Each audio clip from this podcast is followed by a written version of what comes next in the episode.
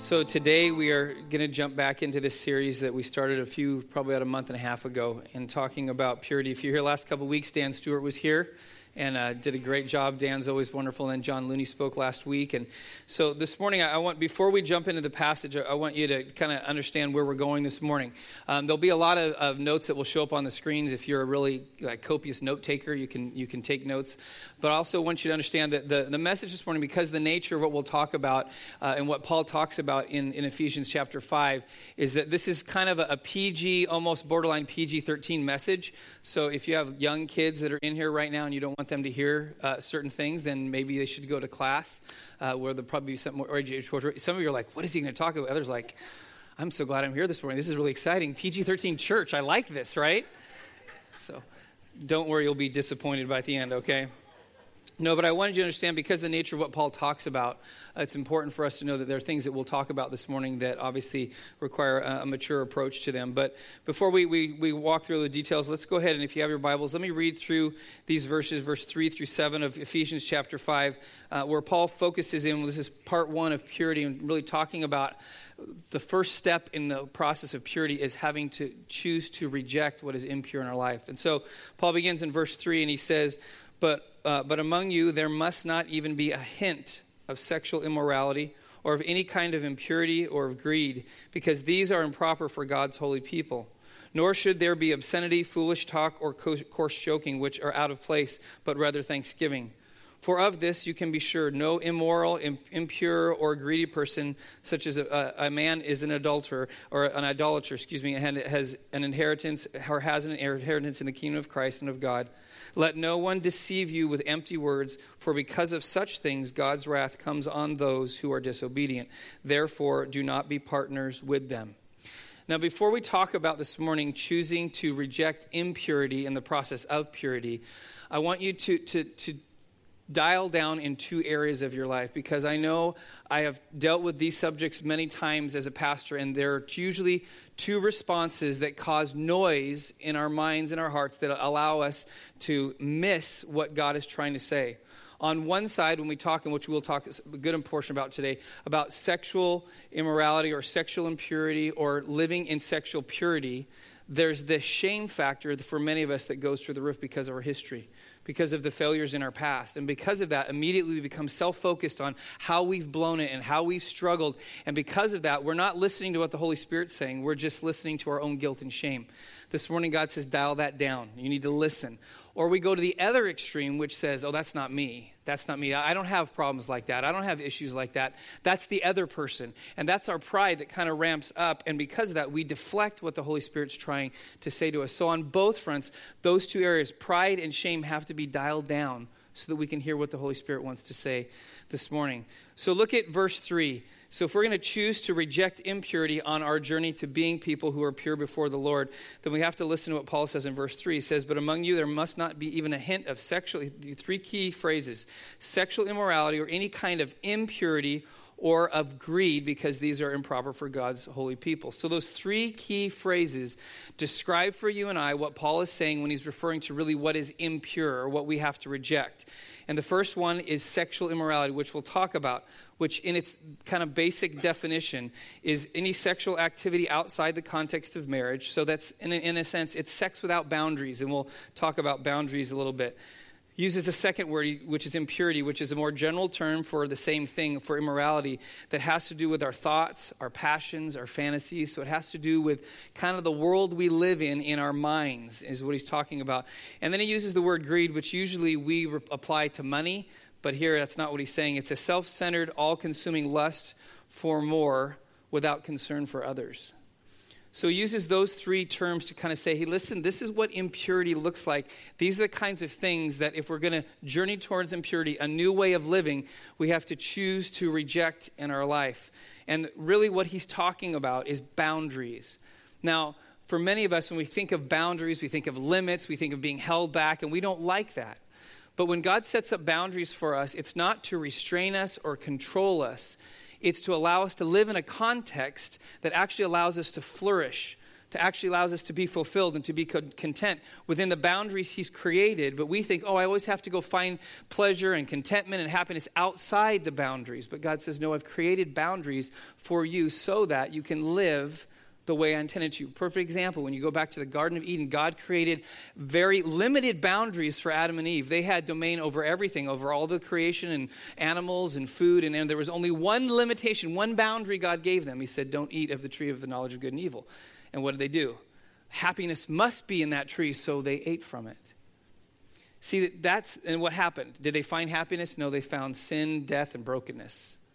And that's the same thing that's true for, for what Paul's talking about in this. So, so, talking about these kind of categories and the boundaries that, that God wants us to understand, when we talk about, let me talk about kind of the thought life, the, the, the thought process that we go through, the, the, what Paul's talking about, the, the thinking, the fantasies that, that kind of take over our, our minds and our hearts, and we think through that. In our culture today, one of the things that has become so prolific that actually uh, contributes to this more than any other kind of generation before is pornography. And the, the onslaught of the internet and mobile devices and access to things like that has taken the access to pornography through the roof. And what pornography does is it creates this artificial environment in our minds of what we think should be true in reality. And in, in reality, it never is true. Uh, because in, in, when you look at pornographic material, you look at videos, those things are not based in reality. Uh, technology is used all the time to create this false sense of reality of what's there. And so what happens is it allows us, what Paul's talking about, to enter into kind of this thought of, of things that are not real, but we think that they are. And we begin to have fantasies. And then what happens is this is kind of the starting point before action occurs. It starts here and in here. And we start to think about things and we start to fantasize and we start to live kind of in a world of illusion before we ever act. But that's why it's so, it's one of the things in, in the church and in our, in our culture is pornography is actually probably more dangerous than any illicit drug on the street because what it'll do to you. It will control you. In fact, there's studies being done. In fact, uh, Ted Roberts, Dr. Ted Roberts, has done an amazing study on pornography and sexual addiction. And he's actually, over time, uh, pornography can change the chemistry of your brain. It can do things to your mind that you didn't even know it could do. It can control you in ways that you become addicted just like any other substance. And because of that, that's what Paul's saying. If we're going to live pure, there has to be a place where we choose to reject the fantasies and the thought life and the things that we live in, thinking they're reality, and realize they're not. They're not based in reality. They're a lie that the enemy has come along to kind of sell, sell us on something that is not true and not real. And again, it's always outside the boundaries of what God has intended for us as people who choose to follow Him.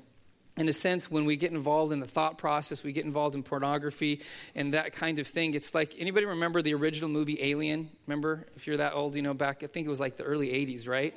So do you remember in that there's that one scene where basically the, the, the, alien attaches itself to people and they plant eggs inside people and they don't know that one guy like falls on the table and he's like convulsing and then boom, this alien jumps out of his chest. Anybody remember that? I won't play it because that's like rated R. That's not PG-13. So, but that's kind of what happens when we allow our thought process to be captured by fantasies and we, we use pornography because what's happened is it's planted a seed deep inside of us that it may not surface for a while but it's growing inside of us.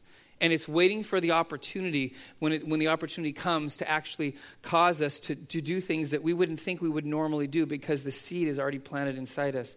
So the second thing that paul talks about he talks about the thoughts and then he talks when he talks about sexual morality he's talking about sexual activities and that has to do with intercourse or contact that, that leads towards those activities that are outside the boundaries of marriage between a man and a woman with what God intended. And because of that, you and I have to think, first of all, okay, well, what's going on in my thought process? Secondly, what are the activities that I'm involved with in my life? Am I involved with things outside the context or boundaries God created? Am I involved with things that will lead to that? That's the end result of the behavior or the activities that I'm, I'm involved with. And we have to think through how we're triggers in our life, things that happen, because this is so important. And I counsel people all the time. And understand God is gracious and compassionate and forgives and does restore.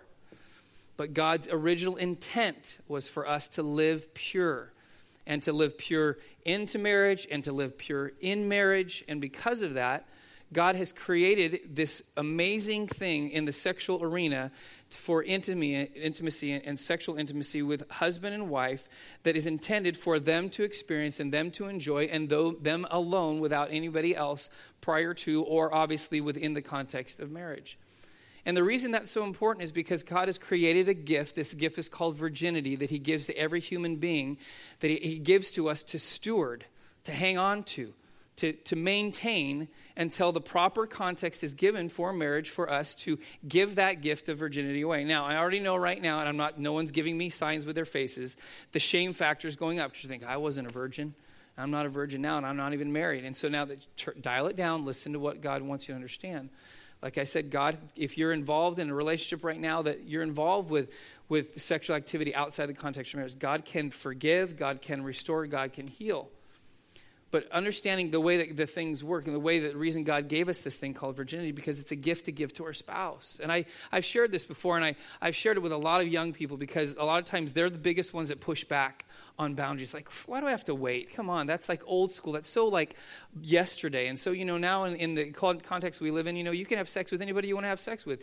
You certainly can, but every time you do, you give a piece of yourself away that you can't get back.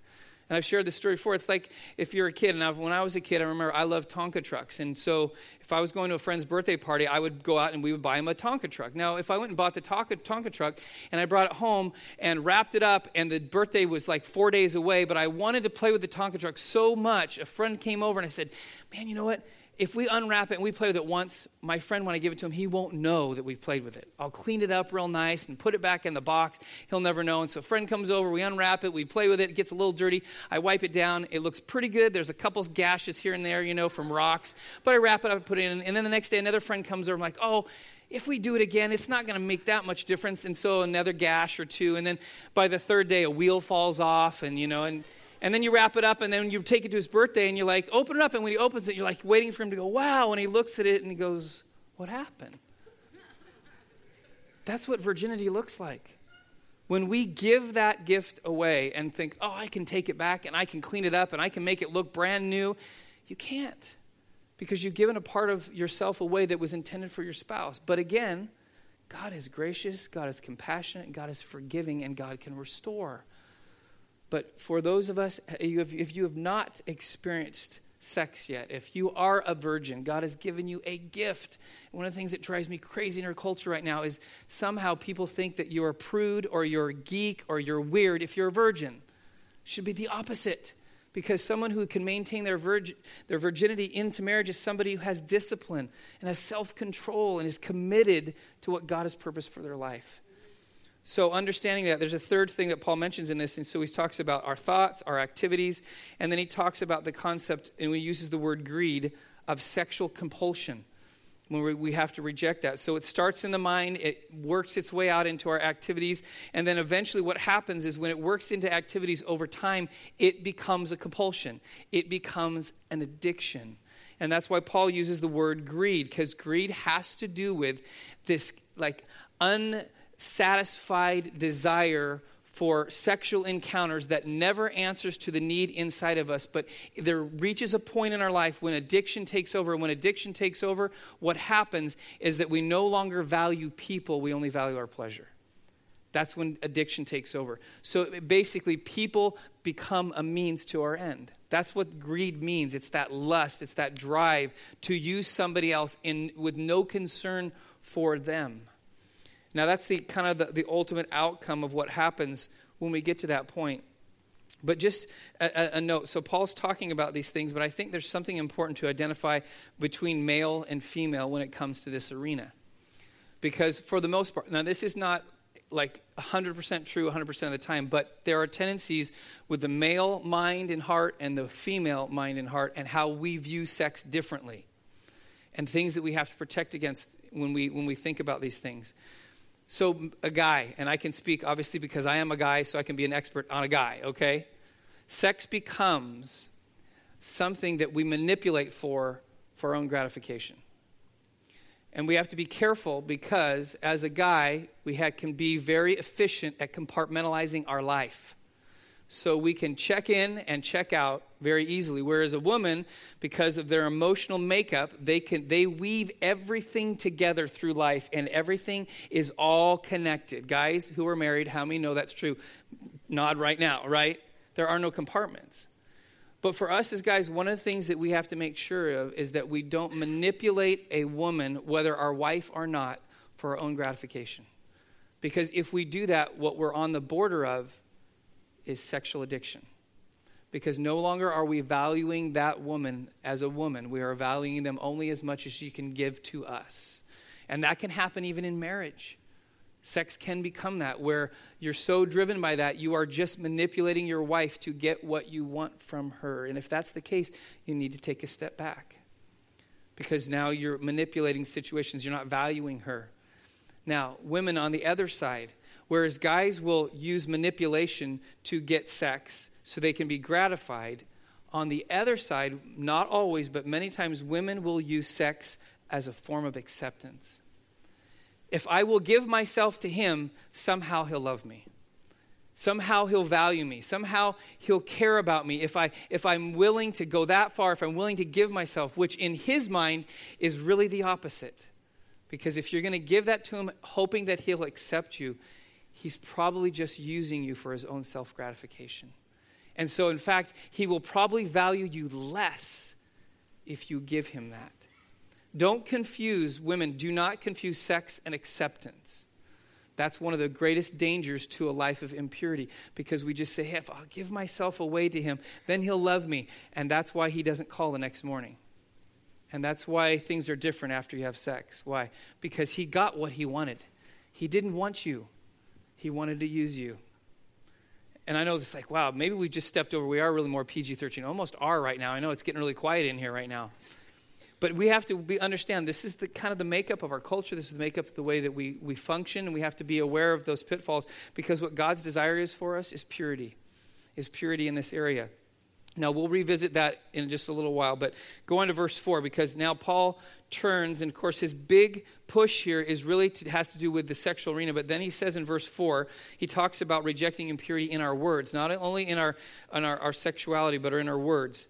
He says in verse 4, not, uh, nor should there be obscenity, foolish talk, or co- coarse joking, which are out of place, but rather thanksgiving. So again, Paul uses three terms or words. He says obscenity, foolish talk, coarse joking. What is obscenity? It's foul language, it's cussing, it's swearing. That's, that's the easiest translation of what Paul's talking about. Now, I don't know what the choice four letter words were in Paul's day, but we all know what ours are. And we all know that there's a line that we cross. Foolish talk has to literally translated, it's stupid talk. That's what Paul's saying. It's, it's when we're just being stupid with our words and we're not being, we're not being concerned with other people. And then he says it leads to coarse joking, which is just inappropriate talk. There's innuendo involved. When you know that you've crossed a line, it's not necessarily using choice four letter words, it's using phrases and saying things that you know are crossing a line uh, in terms of trying to, to make light of something so people will laugh. So, in our words, because obviously he talks about our, our, our behavior and the sexual arena, but then the words that we choose. So, I don't, you don't have to raise your hand, but we will all raise our hand. If one or, once, one or twice, two times in our life we've cussed or we've sweared or we used a four letter word. I'll be honest, I have. I have. And I remember the first time, actually, the first time I dropped an F bomb. Sorry, I know I just shattered your whole view of me, okay? I was 10 years old. And we, my parents were very strict on our language. We were not allowed to. I mean, surrounded by kids in the neighborhood who would constantly drop four-letter words all the time. But we, obviously, in our family, that was like the no-no. But what happens is swearing or cussing is a result of something inside of us that comes out when we're pushed, pushed or pressed. And my, my sister knew my buttons. And so one day when my parents were gone, she was a couple years older than me, she locked me out of the house with her friend.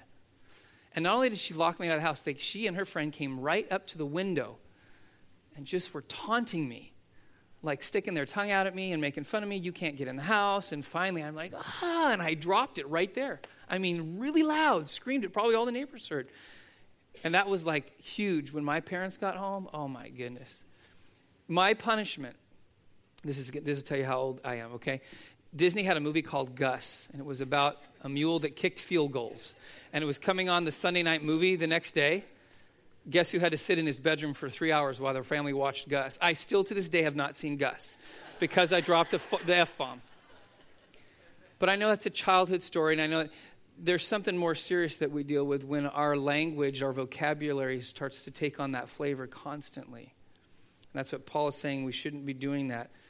And he also talks about not only swearing, but he talks about thoughtless speech or foolish talk. And what he's talking about there is when, when we have a tendency to not even think about what we're saying.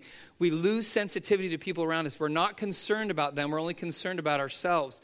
We're concerned about what people think of us, and so we'll say certain things. Like, guys, you ever done this? You're trying to make conversation with a woman who you think is pregnant, and you ask her when she's due. Anybody ever done that only to find out she's not due at all? I have. Yeah. Why? Because in the moment you're thinking, I'm making conversation, I'm just going to ask, oh, you know, I'm trying to be nice, but I'm not really thinking through what I'm saying.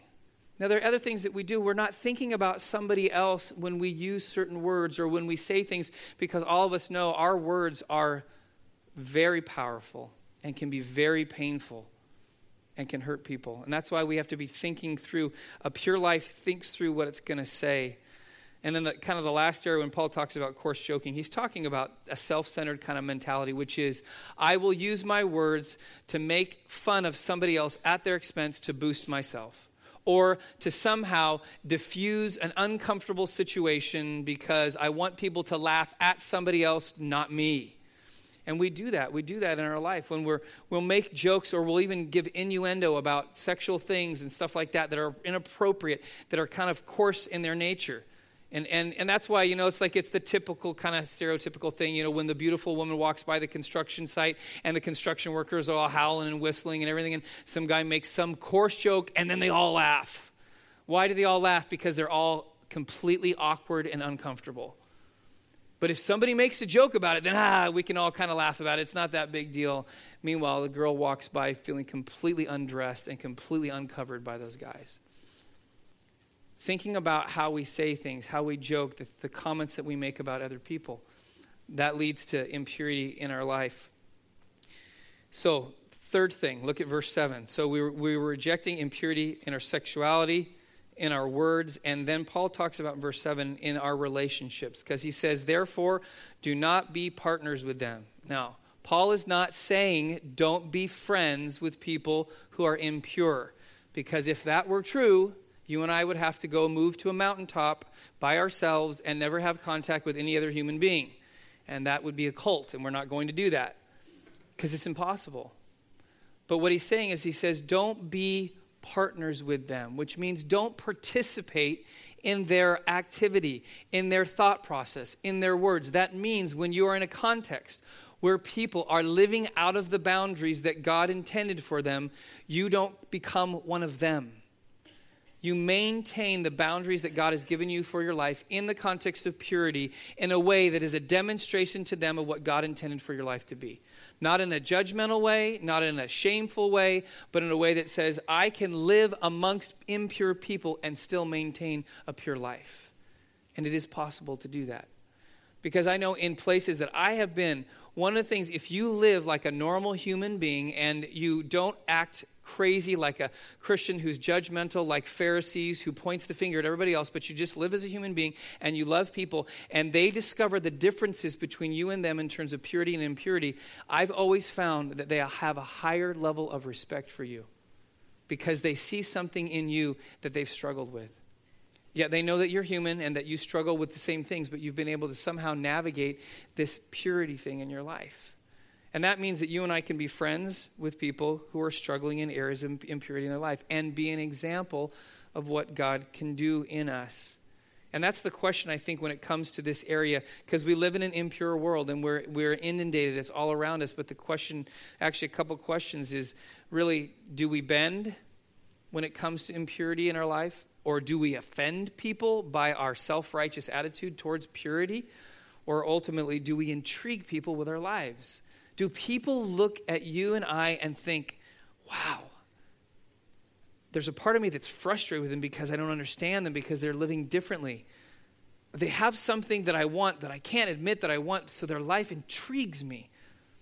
And that's the question. We fall into one of those three categories. We will bend to the impure ways of the world and will become just like the world. Or we'll go to the other extreme and we'll offend everybody because we're so self righteous about any sign of impurity that we just go crazy after it. And we become, in a sense, we become prude towards sexual things and sexuality. And that's one of the challenges in the church. If you have teenagers, parents, if you have preteens, you need to be talking about sex with your kids. And it's not a bad topic.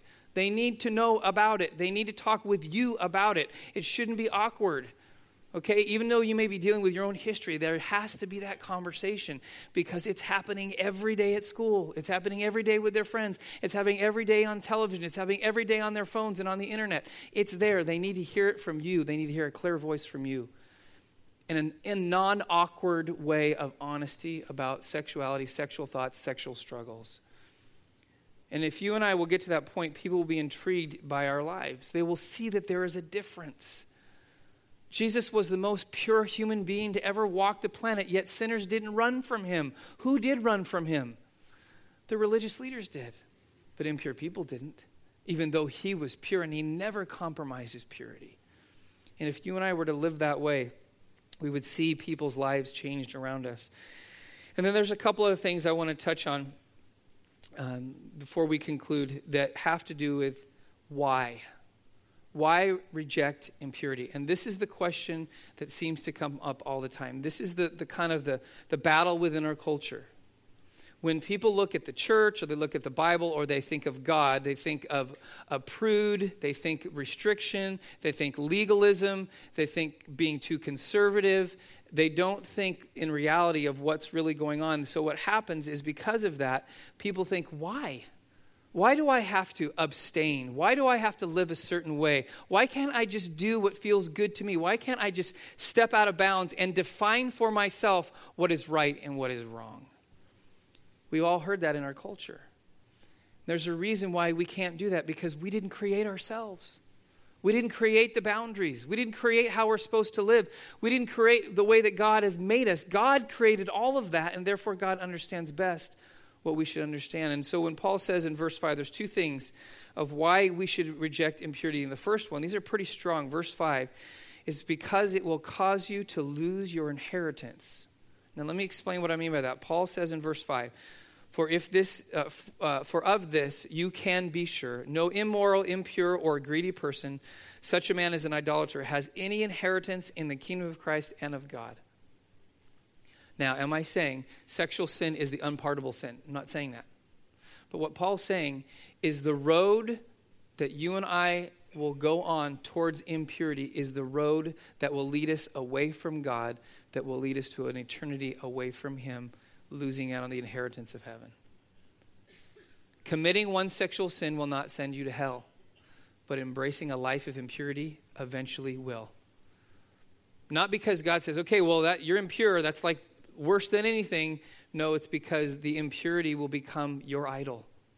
It will become the road that you're on. It will become the journey that causes you at moments in your life to choose to reject who God is and embrace what you want to do in your life. That's the warning that Paul gives is that if you and I set off on this journey of doing our own thing and setting up our own boundaries, what we're doing is we're making a statement to God, not your way, but my way. I'm going to do it my way. And God said to Adam and Eve in the garden, You chose to do it your way. Now, this is the world that you live in. The world we live in now, people are like, Why does God allow this to happen? Why did God do this? No, God was gracious enough to say, You choose to be your own gods, and then you live in the world that you have, in a sense, created. That's the world we live in. That's the world that we live in. It's not God's fault that things fall apart and things break and bad stuff happens. It's the impact of sin throughout centuries across the globe that has brought us to the place that we're at. That God has given us the freedom to live our own way. But He also says if you continue down that road, you'll continue down a road that is absent from me and you'll lose out on your inheritance. That's the story of mankind, not just in the sexual arena, that mankind chooses to go its own way and God, is, in His compassion and His grace and His mercy and His love, sends Jesus to intersect history to say there's a better way. The better way is with God, and that's why Jesus came to reconcile us back to God. But we continue to go our own way. Why is this so important? Because what you and I are saying to God when we choose impurity over purity, when we choose to do it our way instead of His way, is we are really defining for Him who we trust. Because what God is asking for you and I, when He says, this is, this is the parameters that I've set up for you as a human being so that you can flourish, not just as a believer, someone who follows Jesus, but as a human being, how you can flourish. This is the way that you were created to live. When He sets that up for us and says, You should trust me, that's the bottom line. He's saying, Will you trust? The issue is trust. And we, have, we can trust two people when it comes to the areas of purity and impurity in our life. We can trust God or we can trust ourselves. That's it. We can trust our judgment on what we think is right and wrong, or we can choose to trust God and what He knows is best for us in our lives. It's an issue of trust. So, really, if we get it down to the bottom level, am I going to trust God with my eternity? Am I going to trust God with my sexuality? And I'm going, am I going to trust God with my temptations? Or am I going to trust myself with my eternity? Am I going to trust myself with my understanding of sexuality and, and sexual activity? Am I going to trust myself with my future? That's scary.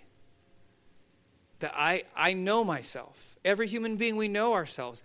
I don't want to trust myself because I know when I trust myself where it ends up. And if you and I will understand the, the, the battle that goes on, the tension that goes on, is that God is our spouse. That's what the Bible says, talks about, that we're the bride of Christ.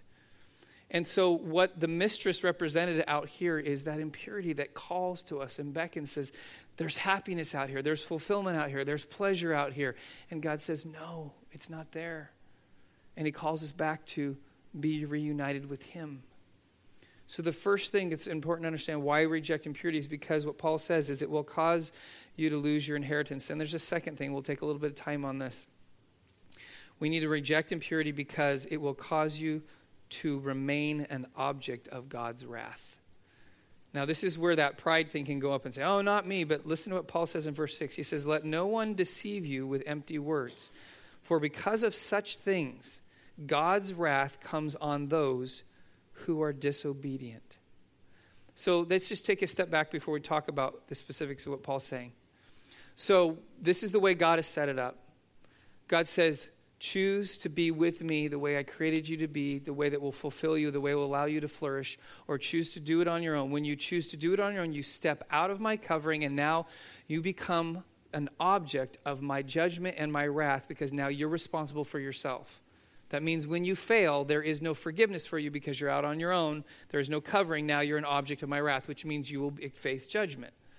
The beauty is, is that Jesus, when he came and died on the cross, he took the wrath of God on himself for us as a shield and a covering for sinful people who could not pay the price on their own.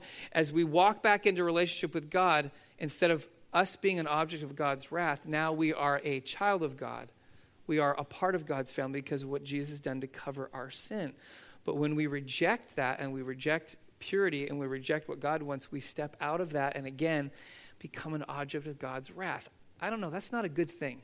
God's wrath, God's judgment, eternity apart from Him, that's not a good thing. Nothing is worth that. But that's what Paul's talking about is that that that, that is where we end up, and that's an incredible danger this thing of impurity and impurity, whether to have sex or not have sex outside of marriage. There's a whole lot more going on because of the journey it will take us on. Now, hear me. You're thinking, oh my gosh, if I've ever had sex outside of marriage, I'm doomed and I'm a wrath, God, uh, an object of God's wrath. Not if you've embraced Jesus and asked for forgiveness and embraced that. That's the beauty of what Jesus has done. But let me talk about some specifics about the dangers of impurity in our culture and what it causes to happen. There's, there's some things behind the scenes that go on that don't get addressed all the time. Now, I know we are walking through a time right now where, and I mentioned this a number of weeks ago, where obviously the Supreme Court has basically said that every state in the United States cannot deny someone the right to same sex marriage. And we talked about Jesus' approach to people who are struggling with sexual identity or living in a homosexual lifestyle. And it's important that we have compassion and grace and mercy and love towards people who may be struggling in that area. But on the other side of it, I want you to understand, and this is the balance of why God has set up in the arena of sexuality, male, female, in the context of marriage. Why God did this. It's so important. And that's why to argue about okay, is homosexuality wrong? Where's the scripture I can justify? You don't even have to talk about homosexuality to understand what God purposed for marriage and for husband and wife. Doesn't even have a category for homosexuality because it wasn't even part of the created order, it wasn't part of what God intended. And so that's why it's so important to understand the bigger picture. So the first danger of impurity is that what happens is when we go down this road that we, we, we begin to redefine and when we redefine the gender of our sexuality we don't understand the image of god let me explain what i mean by this is so important when we as human beings begin to say I am gay or I'm homosexual or I have you may have tendencies and that we talked about that. That is that happens in people. They have a draw towards the same sex. But that's the cumulative impact of sin in our culture. We all have tendencies towards things that we shouldn't do. The same thing happens in the sexual arena. But when we fully step into that and embrace that as our primary identity, that we say, God created me as a male or a female, but I choose to be the opposite then what we don't understand is we don't understand the image of God. And let me explain what I mean by that. Listen to Genesis chapter 1 verse 27. It says so God created man in his own image in the image of God he created him male and female he created them. I want you to not miss this. What God is saying is the completeness of who God is, the image of God, is defined in both male and female. Now, in the Bible, God has given male gender. We call him father, obviously. But in the image of who God is, because he's created male and female, what best reflects the image of who God is is found in male and female. And so when you begin to rearrange gender or re identify or reassign gender, what begins to happen is now what God has intended, the full balance of the image of God reflected in male and female, you lose that. Because the image of God can never be reflected in male and male or female and female because it's incomplete. And that's not to, to somehow uh, make someone feel horrible or shameful if you're struggling with sexual identity or if you identified as, as gay or lesbian, but it's to say that's what God intended for marriage, which we'll talk about in a moment, to be is male and female coming together to reflect the image of God. That's why marriage is so powerful. It's not just warm, fuzzy feelings that you feel for somebody else, it's a powerful reflection of the image of who God is, which leads to the second thing is that when we, when we walk down the, the road of impurity, one of the dangers is when we redefine the boundaries of our sexuality, we don't understand the nature of marriage. So let me explain. So, going on in Genesis chapter 2, verse 24, it says, For this reason, a man will leave his father and mother and be united to his wife, and they will become one flesh. This is so important. So, when we redefine and say, okay, listen, God's just this big prude up in the sky, and He doesn't want us to have fun. So He says, You can only have sex in marriage, and He doesn't know what He's talking about, so I can have sex with anybody I want to have sex with. Then you've missed the point and understanding of what marriage is all about. Because in, in Genesis 2:24, the Bible uses a specific phrase that God says about a man and a woman coming together in that union in the context of marriage is called one flesh. That is not just referring to the physical reality of intercourse. It is referring to the comprehensive intimacy of marriage that comes when you are bonded emotionally and physically and mentally, and you become, in a sense, one. The same phrase is used of the Trinity the Father, the Son, and the Holy Spirit, three persons in one. That's one of, we will never fully understand the Trinity, but we know it's in the Bible, so we have to believe it. But the oneness of God is def- reflected in the oneness of marriage. And that's why it is so important that when someone's joined in marriage, you understand now you are identifying with the oneness of who God is. The same thing when, when Jesus, it says, the Father and I are one. Same word, same phrase, same concept. It's that oneness, it's that connectedness. That means that every person that you have intercourse with, you have bounded yourself to them in, in oneness. And that means when it's happened over and over and over and over again, you begin to lose who you are. You begin to lose the bond that God created for you to have with your spouse. Now, again, God is gracious and compassionate and can forgive and can restore, but He would rather us be obedient and walk in purity. Now, there's a final thing, and that is this. Another part of the danger is when we redefine the purpose of our sexuality, we don't understand the purpose of marriage. So it says in verse 25 of Genesis 2, it says, The man and his wife were both naked and they felt no shame. Just so you know, every wedding that I've ever done, I read that verse. And it's always funny to watch people's response. People always get, oh, it's a little uncomfortable. We're talking about nudity at a wedding. That's really, that's the wedding night. That's not the wedding. And people get uncomfortable because the Bible actually says they were naked. No fig leaves, you know, nothing to cover anything. Adam and Eve were naked as jaybirds. They had nothing on. And yet, they felt absolutely no shame. That meant they didn't worry about covering themselves. They didn't worry about the image of their bodies. They didn't worry about what was seen. They didn't worry about it all. Why? Because there was an innocence and a purity and an intimacy between the two of them that they were fully known and fully accepted.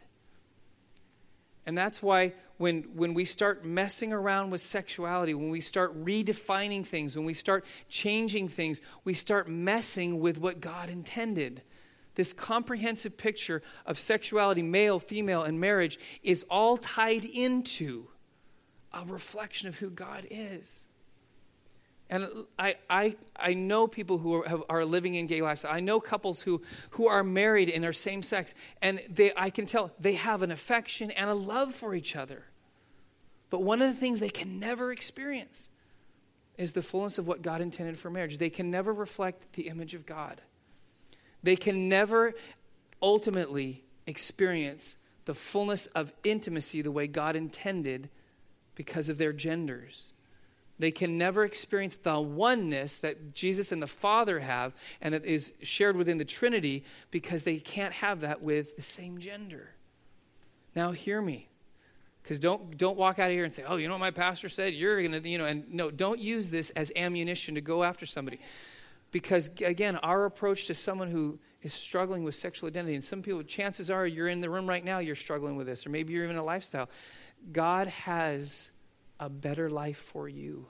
And you might not be able to see beyond where you're at right now because you think this is the best life that you can have. But God has defined boundaries that are more appropriate and better for you to flourish. Doesn't mean that you won't have temptations and tendencies, but a better life that He has for you to flourish into the person that He created you to be. So when Paul talks about impurity, when he talks about purity, and next week we'll talk about purity more. But what he's talking about is something more than just something that's clean and something that's dirty. He's talking about a lifestyle that God has created us to live. He's talked about the beauty of what relationships and marriage can be. He's talked talking to us about how we can live our life in a different way that not only honors God but reflects to our culture what life should be about, how it should be lived. I know this is not easy, but, but it's part of understanding the scriptures, and that's why we go to the scriptures. And you can may walk out of here, oh, yeah, this is a great message. You might walk in and say, man, I'm really offended by Pastor John. Please don't be offended by me. Be offended by Paul and the Holy Spirit, because that's where this is from. Be, be offended by Genesis, by, by Moses, who wrote this. Because people always go after Christians, go back to the scriptures. If we can't accept the scriptures, then we have to throw out our entire faith. You can't pick and choose what you believe from the scriptures. That's the struggle and the tension. We have to find a way to objectively approach the scriptures and say, God, what are you saying? What is God saying to us? He's intended for you and I to live in purity. Go ahead and close your eyes, bow your heads. I'm going to close in prayer. But before I do, I, I know this is not an easy, easy topic. It's, it's, it's difficult. And again, I know that in the room right now, what we, we will struggle with is the extremes of shame and pride that will keep us from hearing what the Holy Spirit wants us to hear. So, right now, where you're at, I want a couple things. I want you just to focus in on what the Holy Spirit is saying. So, as you're here this morning, and you know, as we've been walking through this last 40 minutes together, there's that twinge when I've mentioned sexual activity or pornography or intercourse or virginity or things like that that have to do in the sexual arena, there's that twinge inside of you of guilt and shame. And you're feeling it. And you're feeling upset with yourself or mad at yourself or shameful or even uncomfortable to the point where I, you almost feel like people in the room know what you're thinking, I can guarantee they don't. Only God does. But I want you to know that what you're feeling is an emotion that is inspired and influenced by the enemy to allow the noise in your heart and your mind to remain at such a level that you can't hear what the Holy Spirit is saying to you. And right now, the Holy Spirit is saying it's time to turn that down. Because when you embrace Jesus, when you confess your brokenness, your sin, your sexual addiction, your immorality, your improper thoughts, your viewing of pornography, and all those things, when you confess those and then you begin to turn from those, you are forgiven. You are covered. You are clean. You are right. You are purified. You are accepted because of what Jesus has done for you by his death on the cross and his resurrection to overcome sin and death. So, in you, God wants you to know there can be no more shame, no more guilt, no more condemnation, because now you want to walk free from that. So, right now, I'm going to ask that you would just, if that's you, you know that your history, even up to, to might even be last night, that you've walked through some pretty difficult things, but you know that there's a, a better way that God has created for you to live today.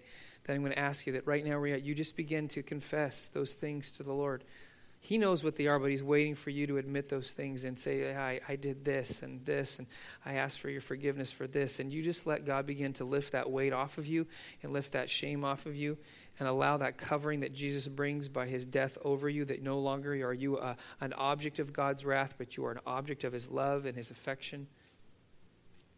And then maybe there's another group that right now that in your own mind, your own defense mechanisms have kind of kicked in and maybe you're saying, ah, this is not me. I, I, I, I, may have some problems, but I'm not as bad as this person, or I haven't done all that. Or maybe even in your own mind, you're, you're struggling with, oh, you know what, Pastor John's being judgmental about people who are, are in a homosexual lifestyle. And so you're, you're kind of fighting the intellectual kind of battle or the cultural battle in your mind. God's saying, turn down the volume. Listen to what the Holy Spirit's saying. God is not in the business of trying to frustrate or make life difficult or find things that are wrong to trip us up. God's desire is for us to flourish, for us to live fully the life that He created us to live. And because of that, He has set up boundaries and He has set up roles and He has set up gender and He has set up marriage because he is the creator of all things and knows what's best. And that is his heart and his desire is not to condemn and send people to hell, but it's to give people life and hope and freedom and a future that includes eternity with him. And so, Lord Jesus, as we are before you today, we thank you that you are a God who loves us. You are a God who has given us desires in the sexual arena. You have given us things that we desire as human beings that, in the right context, are good.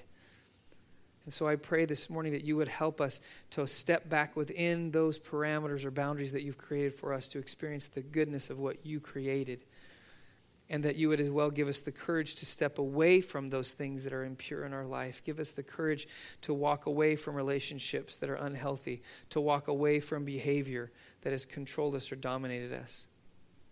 And that ultimately, Lord Jesus, that we would find ourselves living in purity, living right before you, living a new way that's different than what we lived before, that's different than the culture we live in, that causes people to be intrigued by our lives as we choose to seek you and live in pure, in, in pure lives. In your name, amen.